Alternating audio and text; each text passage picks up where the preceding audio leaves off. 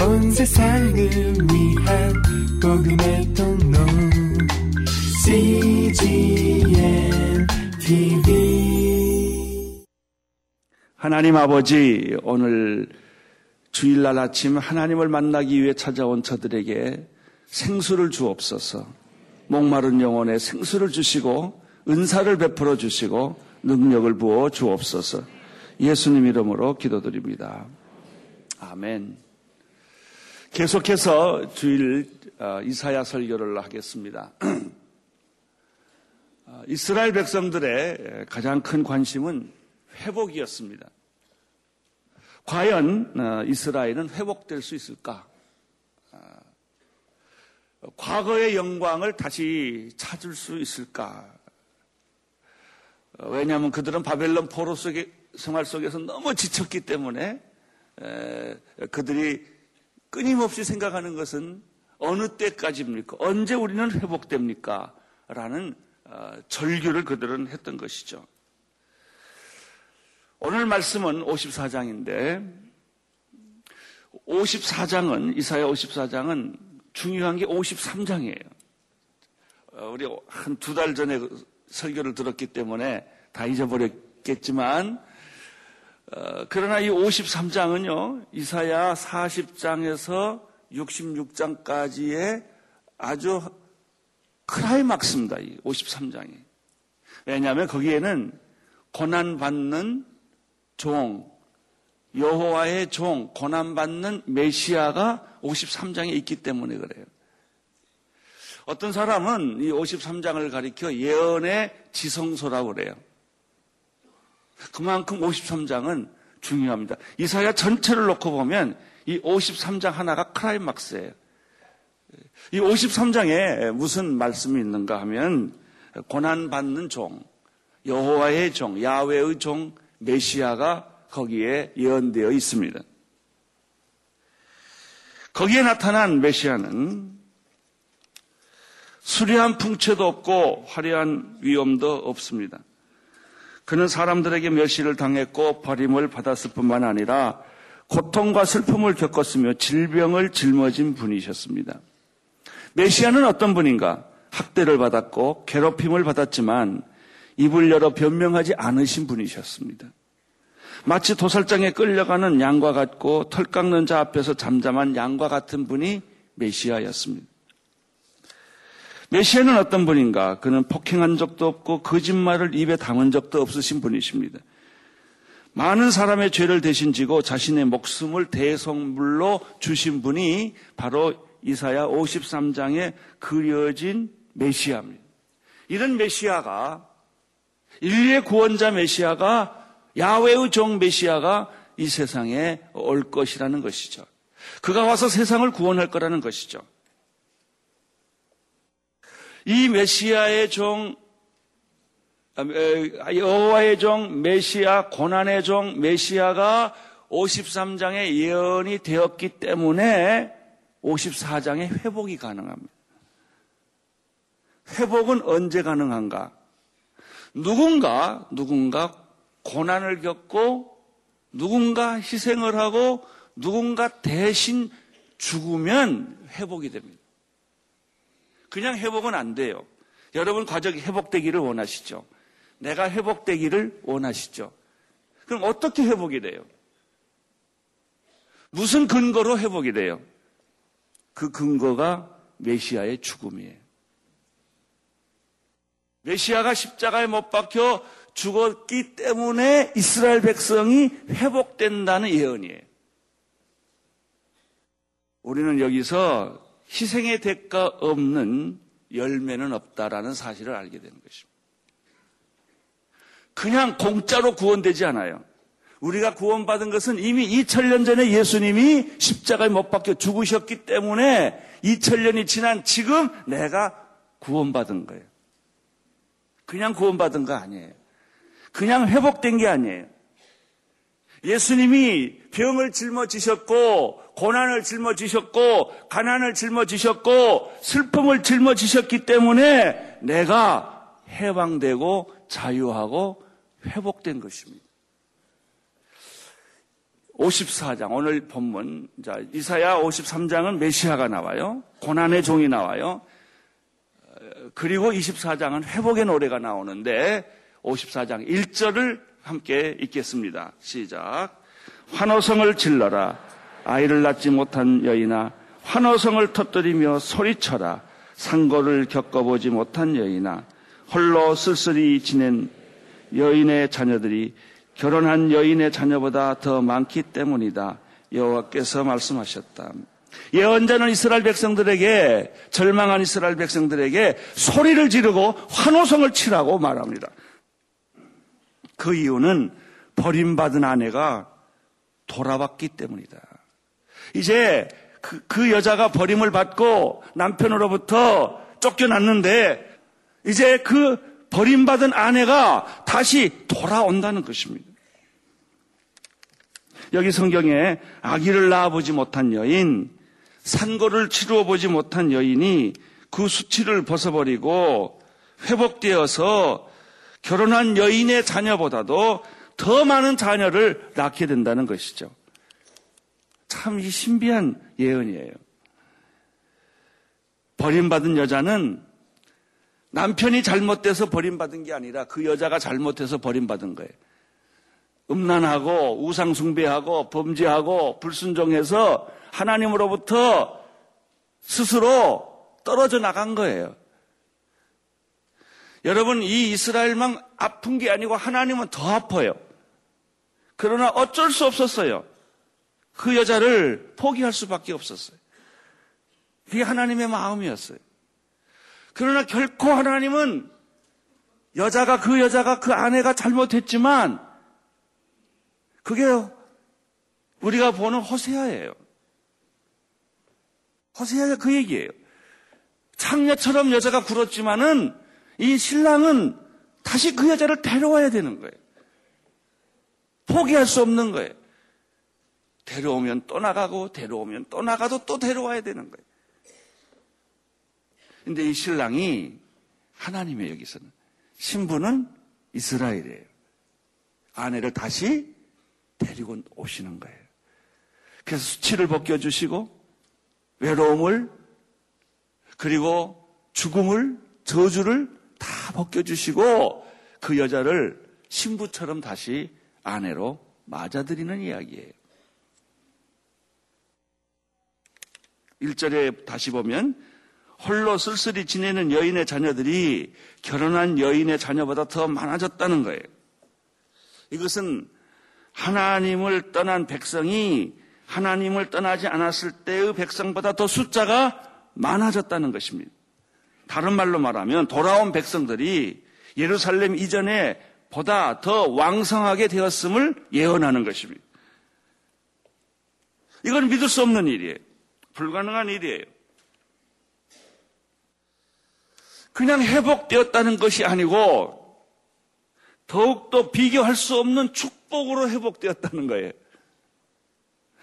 여러분, 그냥 회복이 아니에요. 우리의 회복은, 하나님 우리를 회복시켜 주시는 것은 그냥 회복이 아니고요, 그냥 용서가 아니에요. 떡 하나 더 붙여주는 거예요. 여러분에게 그런 축복이 있을 것입니다. 우리가 돌아올 때는 그냥 돌아오는 게예요. 아버지 품에 돌아온 탕자에게 아버지는 금가락지를 끼워주고 새 옷을 입혀주고 잔치를 하고 양을 잡고 이렇게 해서 상상할 수 없는, 큰아들이 깜짝 놀랄 만한 그런 환영 파티를 해줬다는 것이죠. 여러분에게 이런 회복이 있다는 것입니다. 이러한 축복은 앞으로 먼 훗날 예수 그리스도로 말미암아 교회가 세워지고 수많은 이방인들이 돌아오는 환상이에요. 예수를 전혀 모르고 하나님 없이 살아왔던 죽어가는 미전도 종족들이나 이방 백성들이 이제 복음의 말씀을 듣고 예수 그리스도로 말미암아 다 회복하는 상징적인 사건이에요. 그래서 이 말씀이 우리에게 깊은 통찰력과 영감을 주는 것입니다. 2절을 보겠습니다. 2절, 54장 2절 시작. 장막터를 넓히고 장막의 휘장을 아낌없이 활짝 펼쳐라. 장막줄을 길게 누리고 말뚝을 단단히 박아라. 무슨 말이에요? 장막이란 주거지예요. 이스라엘 백성들이 돌아오는데 그냥 돌아오는 것이 아니라 예전에 숫자와 비교할 수 없이 더 많은, 더 축복된 그런 수많은 사람들로 같이 회복이 된다는 거예요. 여러분, 하나님 예수 믿고 구원받으면요, 그냥 구원받는 게 아니에요. 물에 건진 게 아니라 거기에다 플러스 알파 패키지로 그냥 다 부어주시는 것입니다. 이게 놀라운 거예요. 그래서 하나님이 미리 말합니다. 장막터를 넓혀라. 휘장을 아낌없이 다 펼쳐라. 이게 무슨 얘기? 부흥하려면 집부터 커야죠. 땅을 넓히는 거예요. 나는 여러분의 공장이 넓혀지기를 바랍니다. 여러분의 브랜치가, 공장의 사업의 브랜치가 많이 생기기를 바랍니다. 넓혀라. 이거예요. 장막을 넓혀라. 예? 이제 왜냐하면 축복을 쏟아줄 거니까. 장막을 하려면요, 이 장막터가 있어야 되고요, 거기에 말뚝을 굳게 박고요, 말뚝에다가 줄을 넣어서 텐트를 치는 거예요, 이렇게. 지금 그 얘기예요. 장막줄을 길게 누리고, 말뚝을 단단히 박아라. 이렇게 돼 있어요. 할렐루야. 우리 하나님은 내 잔이 넘치나이다. 넉넉히 이기리로다.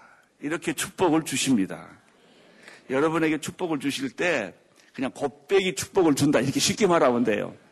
그냥 흔들고 누르고 해서 하나님께서 회복을 베풀어 주시는 것입니다. 3절을 보겠습니다. 3절 시작. 내가 좌우로 터져나갈 것이기 때문이다. 내 자손이 문 나라를 차지하고 버려졌던 성읍에서 살게 될 것이다. 2절 3절을 같이 읽겠어요. 시작. 장막터를 넓히고 장막의 휘장을 아낌없이 활짝 펼쳐라. 장막줄이 길게 늘이고 말뚝을 단단히 박아라. 내가 좌우로 어떻게 하기 때문에? 좌우로 터져나가기 때문에. 내가 이번에 이걸 느꼈어요. 우리 체육관에서 집회를 하는데 처음에는 미리 가보니까 이걸 과연 채울 수 있을까 겁이 덜컥 나더라고요. 근데 사람들이 새벽에 오기 시작하는데 터져나갈 것 같아요. 너무 많아서. 축복이라는 것은 터져나가는 것입니다. 나는 여러분에게 하나님이 베푸신 축복이 터져나가기를 축원합니다. 오늘 성경에 좌우로 터져나갈 것이요, 내 자손이 문 나라를 차지하고라는 말은 뭐냐면요, 이스라엘 백성이 돌아올 뿐만 아니라 옛 영광을 회복할 뿐만 아니라 더 커져서 다른 나라까지 간다는 겁니다. 문 나라까지 차지하고, 그 다음에 버려졌던 성읍들, 폐허된 집들에 사람이 가득가득 차게 된다는 것입니다. 나는 여러분의 창고에 먼지를 다 털기를 바랍니다. 닫혀졌던 창고가 열리고 먼지가 다 털어지고, 그리고 거기에 하나님의 축복들이 가득가득 채워져서 하나님의 영광을 위해서 쓰여지기를 축원합니다. 이것은 수직적인 팽창과 좌우의 팽창을 의미합니다. 그런데 이것만 있느냐? 아니에요. 이것만 있는 게 아니고, 이 축복은 내면의 수치심을 제거해 준다는 것입니다. 근데 진짜 축복은요, 물질의 축복이 아니에요. 좌우의 축복이 아니에요. 수직적 축복이 아니에요. 내면적 축복이에요. 이스라엘 백성들은 어렸을 적에 그 상처가 있었어요. 과부로 살던 치욕스러운 과거가 있었어요. 그동안에 너무나 외롭고 처절하고 수치스럽게 살았어요. 하나님은 그것을 다 벗겨주신다는 것입니다. 그 얘기가 4절이에요. 4절. 읽어주십시오. 시작. 기죽지마. 너는 어린 시절에 부끄러움을 잊고 과부 시절의 창피를 더 이상 떠올리지 않을 것이다. 어렸을 적의 부끄러움이 사라지고 과부 시절의 상처가 치유된다는 것입니다. 이것은 이스라엘의 내면적 상처가 치유되는 것을 볼 수 있어요. 여러분, 그렇습니다. 진정한 축복은 여러분의 내면의 축복이에요. 우리가 지나온 과거, 살아온 과거의 그 수치심, 지우개로 지워버리고 싶은데 과거가 내가 지워봐야 별 볼 일 없는데 하나님이 다 만져주신다. 네. 근데 이상해요. 사랑을 많이 받으면 상처가 치유돼요. 한순간에 치유돼요. 여러분의 상처가 아무리 커도요, 병 한 번 나면 다 치료돼요. 그래서 병 낫기를 나는 원해요. 이상해요, 이게. 방언하면 다 치료돼요. 은사 받으면 그 상처를 다 잊어버려요. 그래서 여러분, 은사 받게 되기를 바랍니다. 능력 받게 되기를 바랍니다. 하나님의 이 축복이라는 것은 치유의 능력이 있어요. 그것이 욕심의 문제가 아니에요. 소유의 문제가 아니에요. 이것은 치유의 문제예요. 5절 읽어주세요. 5절 시작. 너를 만드신 분은 내 남편이다. 그 이름은 만군의 여호와시다. 이스라엘의 거룩한 분은 내 구원자시다. 그분은 온 땅의 하나님이라 불리운다. 네 가지가 나와요. 우리의 축복을 디자인하고 우리의 회복을 예비하신 분은 첫째, 내 남편과 같은 분이다. 나쁜 남편 말고요. 우리는 나쁜 남편에 대한 기억이 있어요. 그건 다 지워버리세요. 우리 하나님은 성경에는 정말 좋은 남편이에요. 호세아에 나오는 남편과 같아. 배신하고 여자가 음란하고 부도덕해도 다 용서해주는 남편이에요. 나는 모든 남편이 그런 남편 되기를 축원합니다. 우리 하나님은 좋은 남편이다. 그래서 버려진, 그래서 더 이상 어떻게 해볼 수 없는 이 여자를 다시 데려와서 회복시키고 자존감을 세워주고 인격을 세워주고 살려주셨다는 거예요. 우리 하나님은 어떤 분이신가? 남편과 같은 분이다. 우리 하나님은 어떤 분이신가?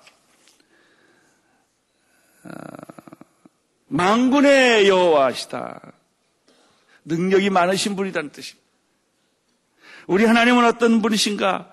거룩한 구원자다. 이렇게 되어 있어요. 거룩한 구원자다. 우리 하나님은 어떤 분인가? 온 땅의 하나님이시다.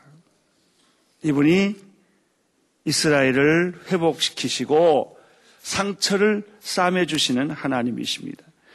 6절을 보겠습니다. 6절 시작.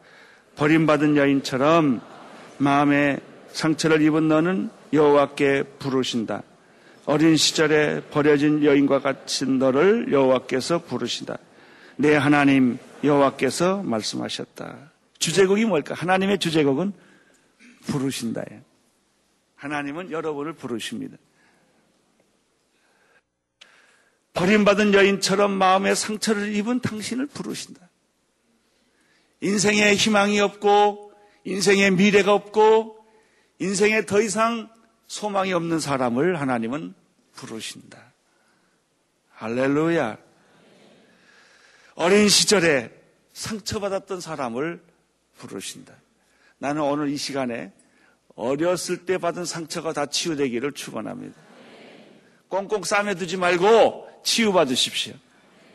여러분이 어렸을 때 받았던 모든 상처를 치유해 주시고 이 여인이 수치를 하나님이 치유해 주시고 부르신다는 것입니다. 7절이 재밌어요. 7절. 7절에 하나님이 이렇게 말씀하셨어요. 시작. 내가 잠시 너를 버렸지만 큰 공열로 다시 모으겠다. 하나님이 어쩔 수 없이 나를 잠깐 버리셨어요. 그것이 바벨론 포로예요. 왜냐하면 버리지 않을 수가 없어요. 그렇게 불순종하고 그렇게 못된 짓을 하고 그렇게 못된 마음을 갖고 그렇게 음란하고 딴 남자 보고 그런데 어떻게 하겠어요? 보따리 싸가지고 가는데 가라 그래야지. 그게 하나님의 그 얘기예요. 그렇지만 보낼 수가 없어요. 하나님 아무리 가도 하나님은 너를 보낼 수가 없어요. 내가 잠시 너를 버렸지만 버린 게 아니었다. 하나님은 하나님의 품을 떠난 이스라엘 백성을 떠내놓고 바벨론 포로에서 심판을 받고 징계를 받는 동안에 하나님의 눈은 진눈물이 흘렸어. 너무 슬퍼서, 너무 마음이 아파서, 너무 괴로워서 하나님이 그러셨다는 거예요. 한순간도 나를 잊지 않으셨다는 것이죠. 그렇지만 우리는 그렇게 말해요. 하나님이 나를 잊었다. 하나님은 주무신다. 하나님은 나에게 관심이 없다고 말해요. 내가 이렇게 고통을 겪는 것을 하나님이 과연 보실까? 사람들은 이렇게 이야기해요. 나의 고통보다 하나님의 고통이 더 크신 거예요. 이것이 고통의 신학이에요. 예수님의 고통은 내가 겪은 고통보다 큰 거예요. 우리는 나만 고통을 겪은 줄 알았고요. 나만 억울한 줄 알았고요. 나만 수난을 겪는다고 생각을 했어요. 그래서 외로웠던 거예요. 그러나 알고 보니까 하나님이 더 아파했어요. 하나님이 더 슬퍼했어요. 하나님이 더 눈물을 많이 흘렸단 말이죠. 그걸 알게 된 거예요.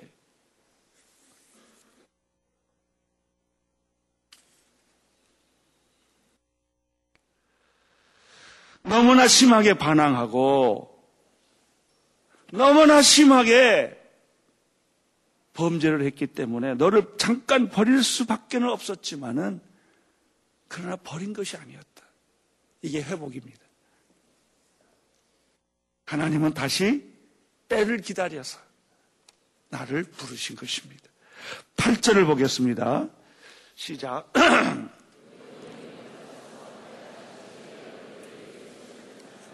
이제는 영원한 사랑으로 내게 자포를 베푸리라. 내 구원자 여호와께서 말씀하신다. 하나님이 한순간 잠깐 얼굴을 내게서 잠깐 숨겼지만은 사랑하는 성도 여러분, 하나님은 결코 여러분에게 얼굴을 숨기지 않습니다. 안심하세요. 하나님은 여러분을 구원하십니다. 하나님은 일시적으로 우리를 심판하세요. 징계하세요. 그러면서 오늘 이 예언자는 우리들에게 구약의 한 사건을 예로 듭니다. 그것이 노아의 사건이었어요. 노아의 사건은 무엇입니까? 하나님이 아담과 이브를 창조하시고 에덴 동산에서 축복을 주셨는데 사탄이 들어와서 아담과 이브를 유혹해서 죄짓게 했습니다. 아담과 이브의 문제는 뭐예요? 하나님을 택하지 않고 마귀의 유혹에 빠져갔다는 것이죠. 에덴 동산에서 쫓겨났어요. 그래서 우리는 카인의 후예가 되었어요. 인간은 죄를 먹고 죄를 낳고 죄 속에 살았습니다. 죄가 관영했습니다. 이제는 하나님이 더 이상 눈 뜨고 볼 수가 없었어요. 그래서 하나님이 사람을 지으신 것을 한탄하고 다 사람을 쓸어버리기로 결정을 하셨어요. 그것이 노아의 홍수 사건이에요. 여러분, 죄라는 거는요, 죄 지면 그냥 끝나는 게 아니에요. 죄는 쌓아지는 거예요. 죄가 용서 안 받으면요, 계속 저금해요, 이게. 비가요, 하늘에서 구름이 쌓아지면 툭 떨어지는 게 비인 것처럼 지금 괜찮은 것 같은데 괜찮지 않아요. 제가 이 신장이 나빠져서 투석을 했는데 선생님한테 얘기를 들으니까 이 신장은 90%가 망가질 때까지 모른대. 일단 망가지면 그 다음에는 늦대요. 그런 거예요. 여러분, 죄를 지면은요, 아, 괜찮다고 생각을 해요. 아, 괜찮다고 생각해요. 안 괜찮아요. 지금 죄를 쌓고 있는 거예요, 이렇게. 저주를 쌓고 있는 거예요. 이게 툭 떨어지면 심판이에요. 이 죄는 용서받아야 돼요. 해결해야 돼요. 해결하지 않으면 이게 죄가 무게가 쌓아지는 거예요. 그게 노아 홍수예요. 결국 하나님은 인류를 쓸어버리기로 결정을 했어요. 그래서 하늘 문을 열고 지하수를 다 열고 바닷물이 다 들어오게 해가지고 이 지구를 물로 심판한 거예요. 8가정, 노아와 8가정 빼놓고 다 쓸어버렸어요. 하나님이 또 슬펐어요. 너무나 속상했어요. 병 주고 약 주는 거죠. 그렇지만 이 하나님의 마음은 너무나 힘이 들었어요. 그래서 홍수를 다 걷어가실 때 하나님이 인류에게 약속한 게 뭐예요? 무지개예요. 무지개는 뭐예요? 내가 다시는 물로 너를 심판하지 않겠다라고 하는 것처럼 잘못해서 혼은 내줬지만 혼내는 동안에 더 혼난 분은 하나님이세요. 너무나 마음이 힘들었던 거예요. 그래서 하나님이 다시는 너희들을 내가 심판하지 않겠다라고 말씀하시는 거예요. 9절을 보십시오. 9절 시작. 노아 시대에 다시는 땅을 물로 덮어버리지 않겠다고 내가 맹세한 것처럼 이제 맹세한다. 나는 내게 화를 내지 않고 꾸짖지도 않겠다. 하나님이 화도 내시고 꾸짖었다는 얘기예요. 그리고는 하나님이 화내고 꾸짖으시니까 인간이 너무나 비참해진 거예요. 다시는 안 하겠다 그랬어요.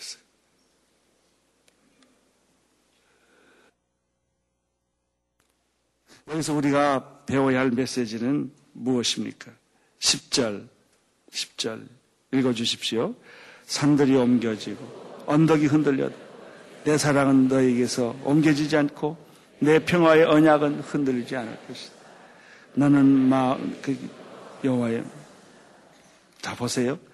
산은 옮겨지고 언덕은 흔들려도 내 사랑은 내게서 옮겨지지 않을 것이다. 내 평화의 약속 언약은 흔들리지 않을 것이다. 하나님이 말씀하셨습니다. 안심하십시오. 하나님께서 여러분을 꼭 붙들어 주신다는 이야기입니다. 오늘 여기서 3가지 전체 메시지를 발견합니다. 첫째는 고난의 종 메시아가 있었기 때문에 회복이 있다는 것입니다. 나도 모르는 축복, 나도 모르는 은혜, 나도 모르는 회복. 어느 날 이것은 갑자기 온 것처럼 느껴지지만 2000년 전에 나를 위해서 고난을 겪으시고 채찍을 맞으시고 수모를 겪으신 예수님 때문에 그 결과로 내가 그것을 누리게 된 것뿐이에요. 공짜는 없어요. 메시아가 있기 때문에 회복이 있는 거예요. 따라서 여러분들 진정한 회복을 경험하고 싶다면 예수님을 영접하십시오. 예수님을 거부하지 마세요. 그러면 그 회복이 여러분에게 이루어집니다. 2번째 메시지는 죄지은 인간에게 하나님이 잠깐 우리를 버렸으나 영원히 버리지 않았다는 사실을 믿으시기를 바랍니다. 하나님은 긍휼로 다시 우리를 회복시켜 주십니다. 마지막 3번째, 하나님의 사랑은 옮겨지지도 않고 흔들리지도 않습니다. 하나님의 언약은 흔들리지 않습니다. 그것은 영원한 것입니다. 여러분이 천국 갈 때까지 그것은 계속되는 것입니다. 우리는 하나님의 이 사랑과 약속의 근거에서 우리의 믿음 생활을 하는 것입니다. 하나님의 축복이 여러분 모두에게 함께 하시기를 축원합니다. 기도하겠습니다. 하나님 아버지, 이 아침에 아직도 회복되지 않는 자에게 회복을 주시고 수치스러운 자에게 수치가 물러가게 하시고 부끄러운 자에게 부끄러운 삶이 다 사라지게 하여 주옵소서. 그래서 온전한 회복이 있게 하여 주옵소서. 예수님 이름으로 기도드립니다. 아멘. 세상을 위한 복음의 통로 CGN TV